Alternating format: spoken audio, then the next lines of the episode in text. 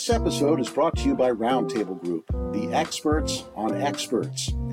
We've been connecting attorneys with experts for over 25 years. Find out more at roundtablegroup.com. Welcome to Discussions at the Roundtable. Today, I'm excited to welcome Dr. Howard Maibach.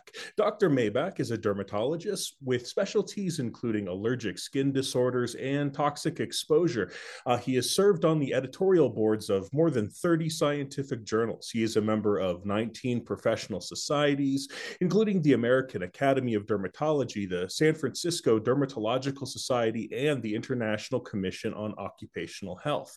Uh, Dr. Maibach has an MD from Tulane and is a very experienced expert witness with lots of publications and a lot of journals. Dr. Maibach, thank you so much for joining me here today. Happy to be with you. Let's jump into it. You've had a long and illustrious career as a doctor, professor, and editor, and as an expert witness. Tell me about how you first got into uh, expert witnessing. Was it kind of out of the blue, or is it something that you were looking for? I was clearly not looking for it. It was out of the blue. A few years into my joining UCSF, a very senior faculty member asked to meet with me. He had a son in law who needed some expert witness help. I assured my senior faculty member in another department, a wonderful gentleman, that I had no experience. And he said, That's all right. You're the only one I know that can do this. Everybody else has turned me down. My common sense told me that I ought to know more than just pleasing a senior faculty member. So he sent me the medical records and his young son in law, the lawyer, in a little town in Northern California, was on the right side of fairness. So I reviewed the records more intensely. I got all of the literature. And on the appointed day, I took the early morning flight to nor- a little town in Northern California. I was then able to get from the little airport to a courtroom in a little town. When I got into the courtroom, I realized I had no idea where I was going, where I belonged in the little courthouse. Eventually, somebody working in the courthouse saw a lost young doctor and said, I know exactly where you belong, but who are you? I told him who I was. And he said, Son, you're in trouble. Do you know who the opposing side is? I said, No, I don't. He said, Well, it's the district attorney. They eat you up for breakfast. Well, I was intimidated before I got to the courthouse, but with that comment, I was more intimidated. But I did give my testimony. The jury agreed with me. For decades after that, the gentleman whose breakfast had me take care of his family and represent him in other cases. so, what did I learn from that? I learned to be to and not be intimidated. The next vignette, which I found highly instructive and solidified my interest in occasionally doing this, is a case not about an individual, but about society. The issue was what is the responsibility of government agencies to make decisions based on science. The chemical uh, exposure was skin exposure to a potentially toxic chemical. Uh, in that case, I didn't have a deposition, but the case went through the testimony, it went through an appellate court, and it ended up in the Supreme Court. So it was really public policy and was worth any of the trouble that was involved in doing it. Now, in preparing for today's short presentation, what have I learned over the years of expert testimony? One, clearly I knew in the beginning, know what you're talking about. Two, you have the opportunity sometimes of seeing that the right side is represented. Three, learn that lawyers are just like physicians. Some of them are more fair than others. So, one of the disastrous lessons that I learned, I had to go to a courtroom and was promised that the testimony would be short, which it was, and that I could get back for a lecture late that afternoon. But lo and behold, when I got finished, I found out there was no airport there. To wing my way back, hitchhiking on airplanes, which was quite an experience. So I learned to double check anything I'm promised by a physician or an attorney. The next lesson I learned is law school is very different than medical training. And I'll just give you one example. Uh, the case involved a chain pharmacy which gave to the patient three times the wrong medication. And there was a great deal of money at stake. I prepared the attorney as carefully as I could. I thought that he understood everything. But when I ended up in a federal courthouse in Northwest America, I could tell by his examination of me that he really didn't understand what we were talking about. And lo and behold, I was saved, or the client was saved, because a juror raised his hand and said, This doesn't make sense to me, Judge. May I ask a question? I didn't know a juror could do that. lo and behold, the question was the right question. The juror understood it without any preparation, even though the lawyer that I was trying to help had forgotten the whole story. So I've learned to be not only careful, but super careful and to repeat the message three times to be sure you get it across. That that's an incredible story. Is that something that you have come across uh, more than that one time? Do you find that it can be difficult to communicate to your attorney? I have found it extremely difficult. I'll give you another example. I, it was a patent case. Because of the complexity of the patent case, I couldn't just fly into Baltimore and fly out. I had to sit to listen to a lot of testimony all week. Uh, but I had to get back to the to work, so I told on the last day a flexibility that I had. I told the counsel that I really had to leave. Could he ask the judge, could I testify? I testify, and in his examination, I guess he was tired and had been away from home for a week. He missed the entire point and he lost the case. But luckily, he appealed. On the appeal, the appellate court judge got it right. So saved again. but that reinforced my belief that you have to be extremely careful. You can't assume that the attorneys are going to get it right when you explain it.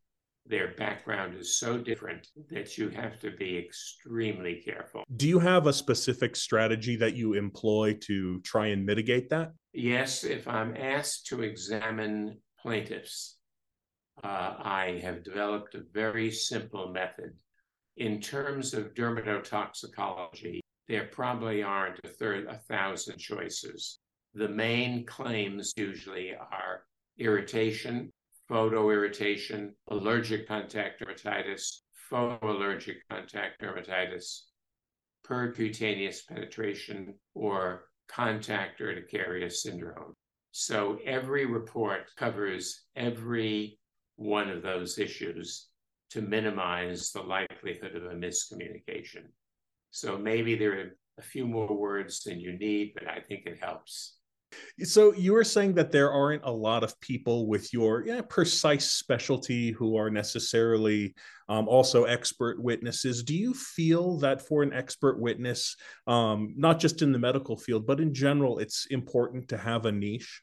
I entered medicine a long time ago. What is known then compared to what is known today is not one order of magnitude, it's several orders of magnitude. Today, it's often based upon evidence, which it wasn't when I started. So, yes, I think in medicine, you really want to know what you're doing and you don't want to take any case that flies across the your desk. You want to deal with things that you really know, you have experience in, and know the science. Let's uh, talk a little bit about the vetting process. So, you, as you said, have been doing this for a very long time. Um, when you get that initial call, what are the sorts of questions that they ask? And also, you know, obviously it's a two way vetting process. How do you decide whether or not you want to take a uh, potential engagement? I have a very simple process. Before they reach me, they have probably seen what I've done in the lab or clinically for decades. So they know a fair amount about what I've said. They might have also gone into the courtroom records, which they can easily access and see what I've done there. But I don't have that advantage when they call. So, first, I ask for a very simple presentation. What is their position? What is their client asking them to do? Two, I ask them, is any of this likely to affect public policy. If it affects public policy and is likely to get to a higher court, I'm very much more interested. Many of the phone calls, I can tell I don't agree with their position without having to review every record. I obviously am not there to make things up. I can often tell by the phone call that I really cannot support their position. They really don't want me. Do you turn down a significant number of cases? Uh, at least half. Oh, no kidding. And and is that typically because, as you said, it, you either uh, don't find yourself in agreement with the position that they're taking, or it doesn't have a a public policy effect that you're hoping for, or are there other reasons? The main reason is uh, I only want to support the fair side of the story I don't want to make up stories to support the wrong side. And if I can figure that out in the first call, I'm delighted. Sometimes it takes me the first call and then changing my mind when I see the records. Namely, the records don't fit what I was told in the first call. Have you ever had an attorney try to push you to not necessarily lie, but to say something in a way that you know makes it sound like you're taking a, a position other than the one that you actually mean to take? And if so, how do you deal with that from an ethical perspective? Well, you have to back away. I can't uh, support positions that the data doesn't support. Is that something that comes up with uh, any frequency in your practice? Uh, it's come up several times, yes. Big ethical conundrum that I've come across is a very sad ethical conundrum. And that is several times I've realized that the counsel that has retained me really doesn't have the depth to deal with the client's problem. You've uh, been in every type of possible expert witness relationship over the years. Have you done a significant amount of um, cross examinations and uh, depositions where you've kind of been put in front of somebody trying to impeach you as a witness? And if so, um, how do you deal with that? How do you keep your cool and maintain your composure?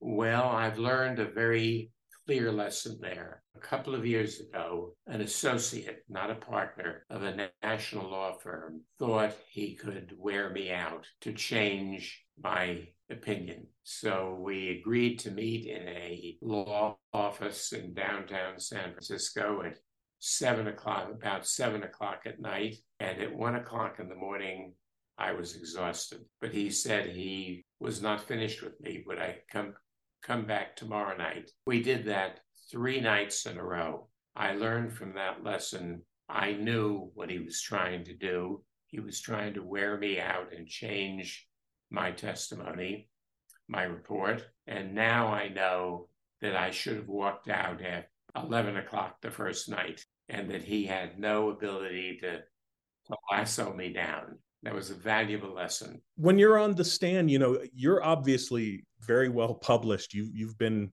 um, for the better part of gosh 50 years you've been writing maybe even longer um, in in a lot of medical journals and elsewhere is it important that you remember every little thing that you've ever written um, you know over time people's opinions change as you were saying medicine has changed since then uh, how do you deal with somebody trying to impeach you on something that you said a very long time ago I try to be very careful in preparation. I go back to my bibliography, I go back to the textbooks to see what has changed in the intervening years. Be, namely, be prepared. The attorney wants should be prepared, and the expert should be prepared. Are there any preparation methods that you find are particularly effective? For example, do you like uh, mock cross examinations? I have had mock cross examination, but I did not find it helpful.